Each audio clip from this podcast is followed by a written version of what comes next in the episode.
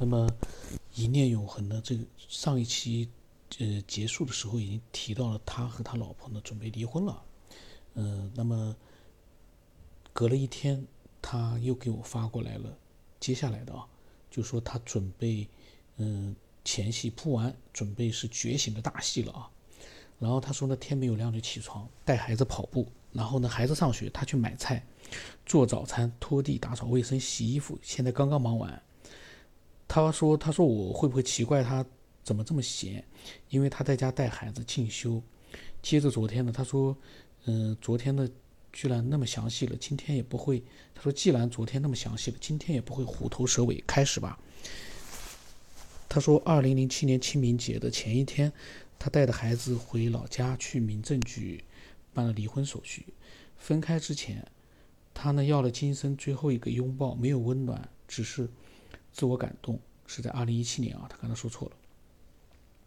从提出离婚到正式离婚就一个多月时间，在前一个月，他当时依然决然头也不回的走了，不看他泪流满面的脸，从形影不离、如胶似漆的到冷漠无情，一个人怎么能变化如此之快？几个月之前的欢声笑语、情意绵绵，仿佛还在昨天。不敢相信这是真的，十几年都过去了，什么七年之痒也过去了。他以为会一直到白头，因为他看不到他们关系要崩溃前的任何迹象。一个人可以在极短的时间里有了天壤之别的变化，能抛夫弃子，不在意自己的名声，他到底是怎样做到的呢？他一直模拟揣测他的内心。月子期间，他在微信摇一摇上认识了别人的，然后聊了十几天，就让他下了决定，这是他承认的。内容没有说，想来应该是给他描描绘了一个美好的未来。煽动是必须的。那个人是离异的，听他说呢，听他老婆说呢，说那个人的老婆也是类似的情况离婚的。他说这个是多么的讽刺啊！是坐月子摇一摇认识了一个陌生人，然后聊天聊了十几天，这个是就抛弃了这个自己的。哎呀，这种事情确实也比较少见啊，有肯定是有，但是呢，比较少见。为什么？因为人呢有个正常的一个人性呢，就是说，你结婚十几年，家也很稳定，有了小孩，那么孩子也是你生活的一部分。这个时候呢，因为微信摇一摇认识一个陌生人，你去偷情那倒也就算了。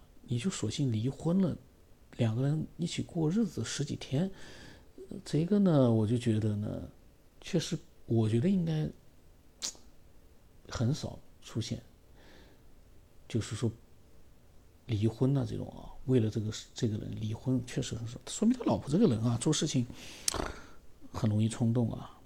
然后他说，因为一切太突然太狗血，他措手不及，内心遭到了毁灭性的打击，因为他已经把他当成了。自己的另一半，他的亲人，把他融入了自己的灵魂，发生的一切就是要抽离他的灵魂。这种痛无以言表，痛不欲生。他真真实实感受到了心痛，心痛往上蔓延，竟是喉痛。原来心痛上面还有喉痛，是他第一次体验。他没有在任何电视或者文字中看到这样的描述，也许超越了大多数人的心痛。就像一句话说的：“爱有多深，心就有多痛。”这个呢，确实我也很难感觉他的痛，因为，嗯，听的人估计没有他这样的经历呢，也很难感觉那种痛。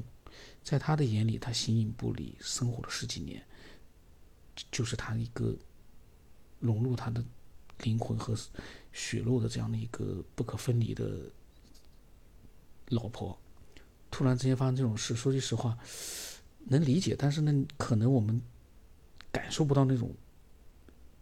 深到极处的痛，但是从他的描述里，我们能感觉得到，就就就是说能理解他的痛，很很厉害。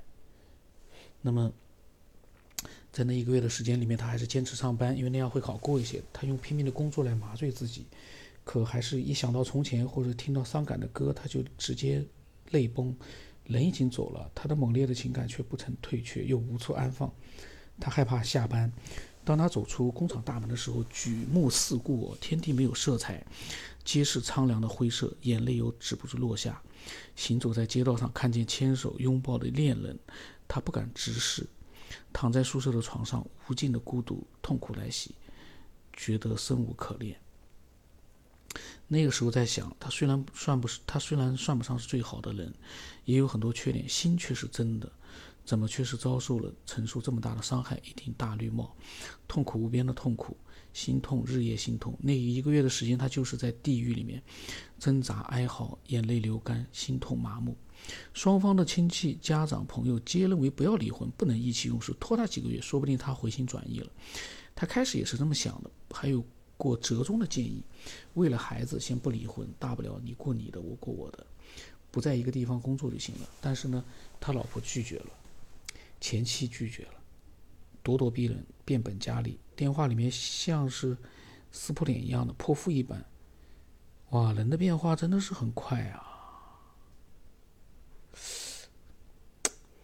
但是呢，大家想想啊，就从人性的角度来说，他的老婆在电话里那个时候对他是特别的凶悍啊，撕破脸了，泼妇一样。但是我们想想看，他在面对他现在好的那个人的时候。他又换了一副态度，换了一个人一样。这个人和人之间的感情啊，就像这种，就是他的老婆这种啊，就说翻脸特别快，很果决的那种，挺可怕的。然后呢，他的内心呢，一念永恒的内心呢，就是去告诉他自己呢，已经没有任何意义了，就算勉强在一起。远远的背离了他的初衷，因为他的底线被蹂躏的体无完肤，放手了。他是很怕离婚的。做决定的那一刻，他在想：那又怎样？离婚之后呢？他老婆平静了许多，他也并没有怎么样，没有更可怕的后果出现。放下之后呢？他打败了内心的恐惧，他的内内心呢宁静很多，心痛好了大半，每天还是努力工作。睡睡眠很少，精神却是越来越好，一股力量在心底酝酿，仿佛经历的一切都是为此而来。哦，他开始觉醒了。期间，一些哲学的问题在脑中出现。当然，那个时候哪懂什么哲学？人为什么会痛苦？烦恼痛苦如何消除？我存在的意义是什么？再到后来的我是谁？我来自哪里？我的终点在哪里？那个时候的脑中和内心之间，之前遭受了极度的痛苦，痛苦之后竟生出了极度的喜悦，没有来由的喜悦，想来应是应应该是否极泰来还是否极泰来，反正是那个字啊，因为这玩意有的字我始终是不记得它的正确读音，在绝境之中看到了深境，我明白到了地狱和天堂之间只是一墙之隔。后来接触哲学才知道，原来哲学的三大终极疑问，他竟然也参悟过。人有多少执着，就有多少痛苦。回想过往，对爱情美好的想象就是他的执念，这执念太深，故痛苦尤甚。放下就是放过自己，灵性的光辉开始闪烁，他的状态和心境不断提高攀升，超过以往任何时期。然后呢，他的老婆平静下来，反而清醒了许多，时常以找孩子为由呢借口找他聊天，倾吐心事，感觉他后悔了，言语间想起了他的好。过了个把月，在他父母的压迫下，他竟然回到了广州，他们又重新生活了一个月左右。哎呀，这个人的这个变化，我有点，我都觉得确实啊。他说这个剧情他也没想到。他抱着淡然的心态面对了他，也给了他想给他一次机会。毕竟夫妻一场，不想他一时冲动而害了他自己一生。虽然违背了内心哦，但是能救他在所不惜。可是呢，一切再也回不到从前了。人还是那个人，心却是再也回不来了，没有感觉了。两个人那个的那个时候啊，忽然觉得和禽兽无异。但是好笑，他却每天乐此不疲，每天都要。心想离永远的分别不远了，做一次，嗯，做一次，做一次。过不了多久，他说他那个人就不是他了啊。然后那一刻他才看懂，他对他如此的迷恋，所以呢有真情，也有肉欲，是性瘾。真爱到底有几分真？说是白头到老，想占有一个人却是真实的。他虽然向往真爱，但是自身所幸根本没有达到追求真爱的资格。一个月之后，他终于走了。走之前呢，他老婆说以后说不定再也找不到像他这样对他好的人了。也许他的后半生会凄凉，他是想回来的。他知道，但是呢，奈何他的退路被他离婚之前的卑劣行为所堵死，名声尽毁，他过不了那个坎儿，一切都回不去了。所以呢，一念永恒年就坦然接受，好聚好散，给了他许多人生的建议，还买了火车票送他上车，如朋友一样。他也吐露心声，他说这次呢，肯定没有骗他了，因为他呢一直骗了。就是他老婆说，一直骗了他十年。他说这十年来，他都是伪装的，不知道什么叫做爱，找一个男人能够依靠，仅此而已。哇塞！然后呢，一念永恒笑了。人生果然是如同大梦一场，梦醒了就是分别之时，一分别竟成永远。他感悟到了这个世界没有任何人有义务陪你走一生，两人之间不存在永恒的关系，因为人是。生而孤独的，他也彻底放开了，对他说呢：“我尊重你的选择，并且祝福你。曾经两人也有幸福快乐的日子，这不能否定。缘分虽已尽，但回想两人决定牵手结婚的时候，他在想，最少那一刻，两个人是真心想过一辈子的。谢谢他这十年的陪伴。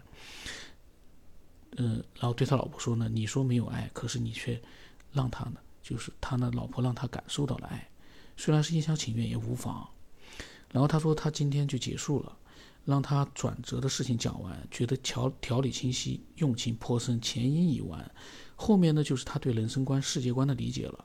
隔了一天啊，说句实话，他每天呢就那几天，每天呢都会回忆一段，嗯，一个阶段，那么等于说呢，又是隔了一段时间之后呢，重新全新的去回忆。到那段感情，或者是那个自己的情绪里面去，说句很不容易。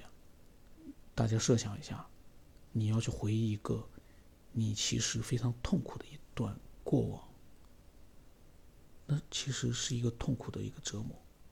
当然，但是他把它描述出来之后，可能对他来说也是一个释放，一个解，一个解脱。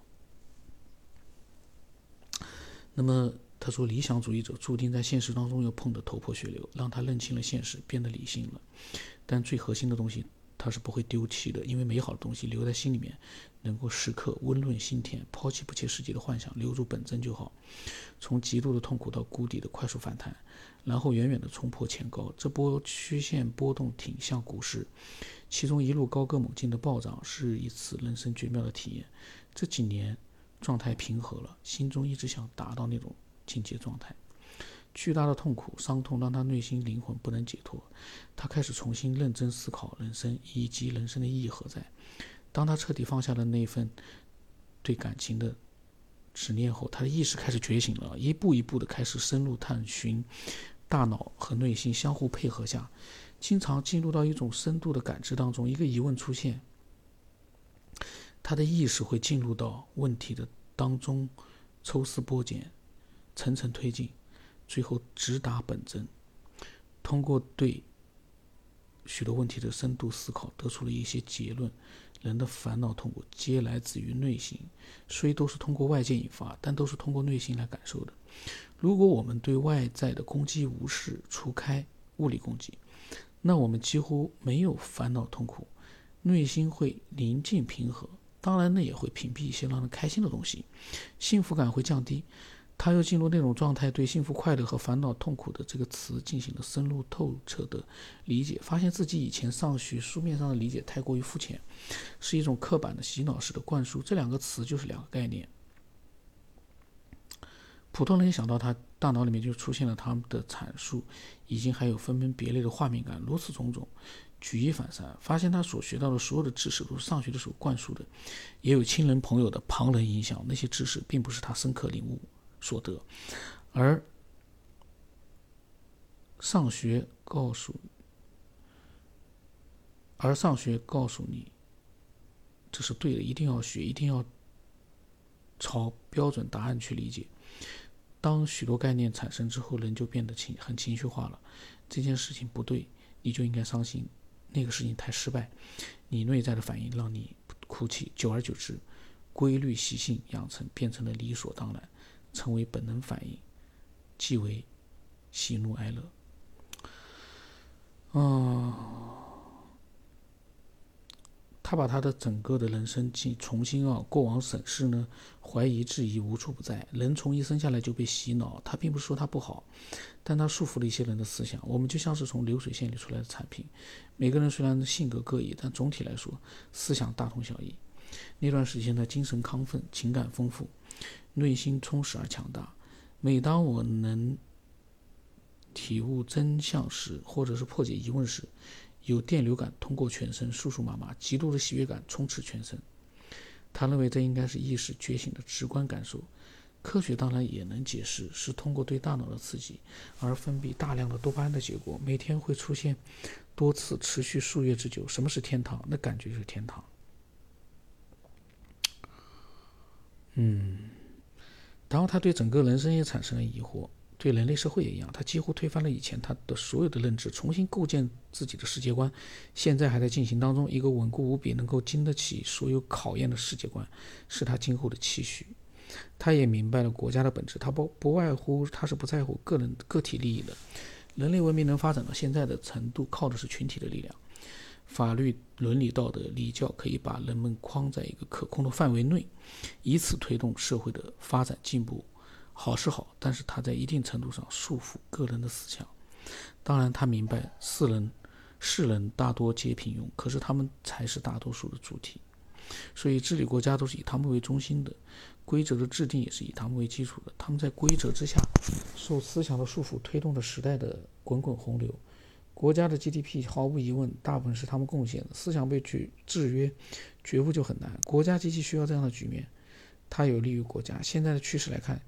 全民思想确实在进步，这跟社会的发展有关系。但是国家机器又不想全民意识太超前，跟得上就行。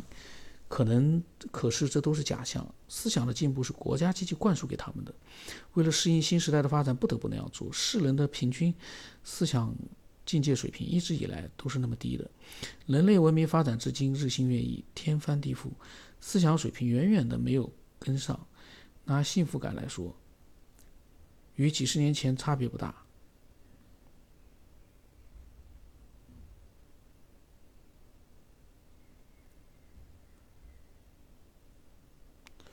哎呀，他写还真是多啊！他有好多自己的一个想法。本来我想这期录完的，但是他太多了，我们下期再录吧，太多了。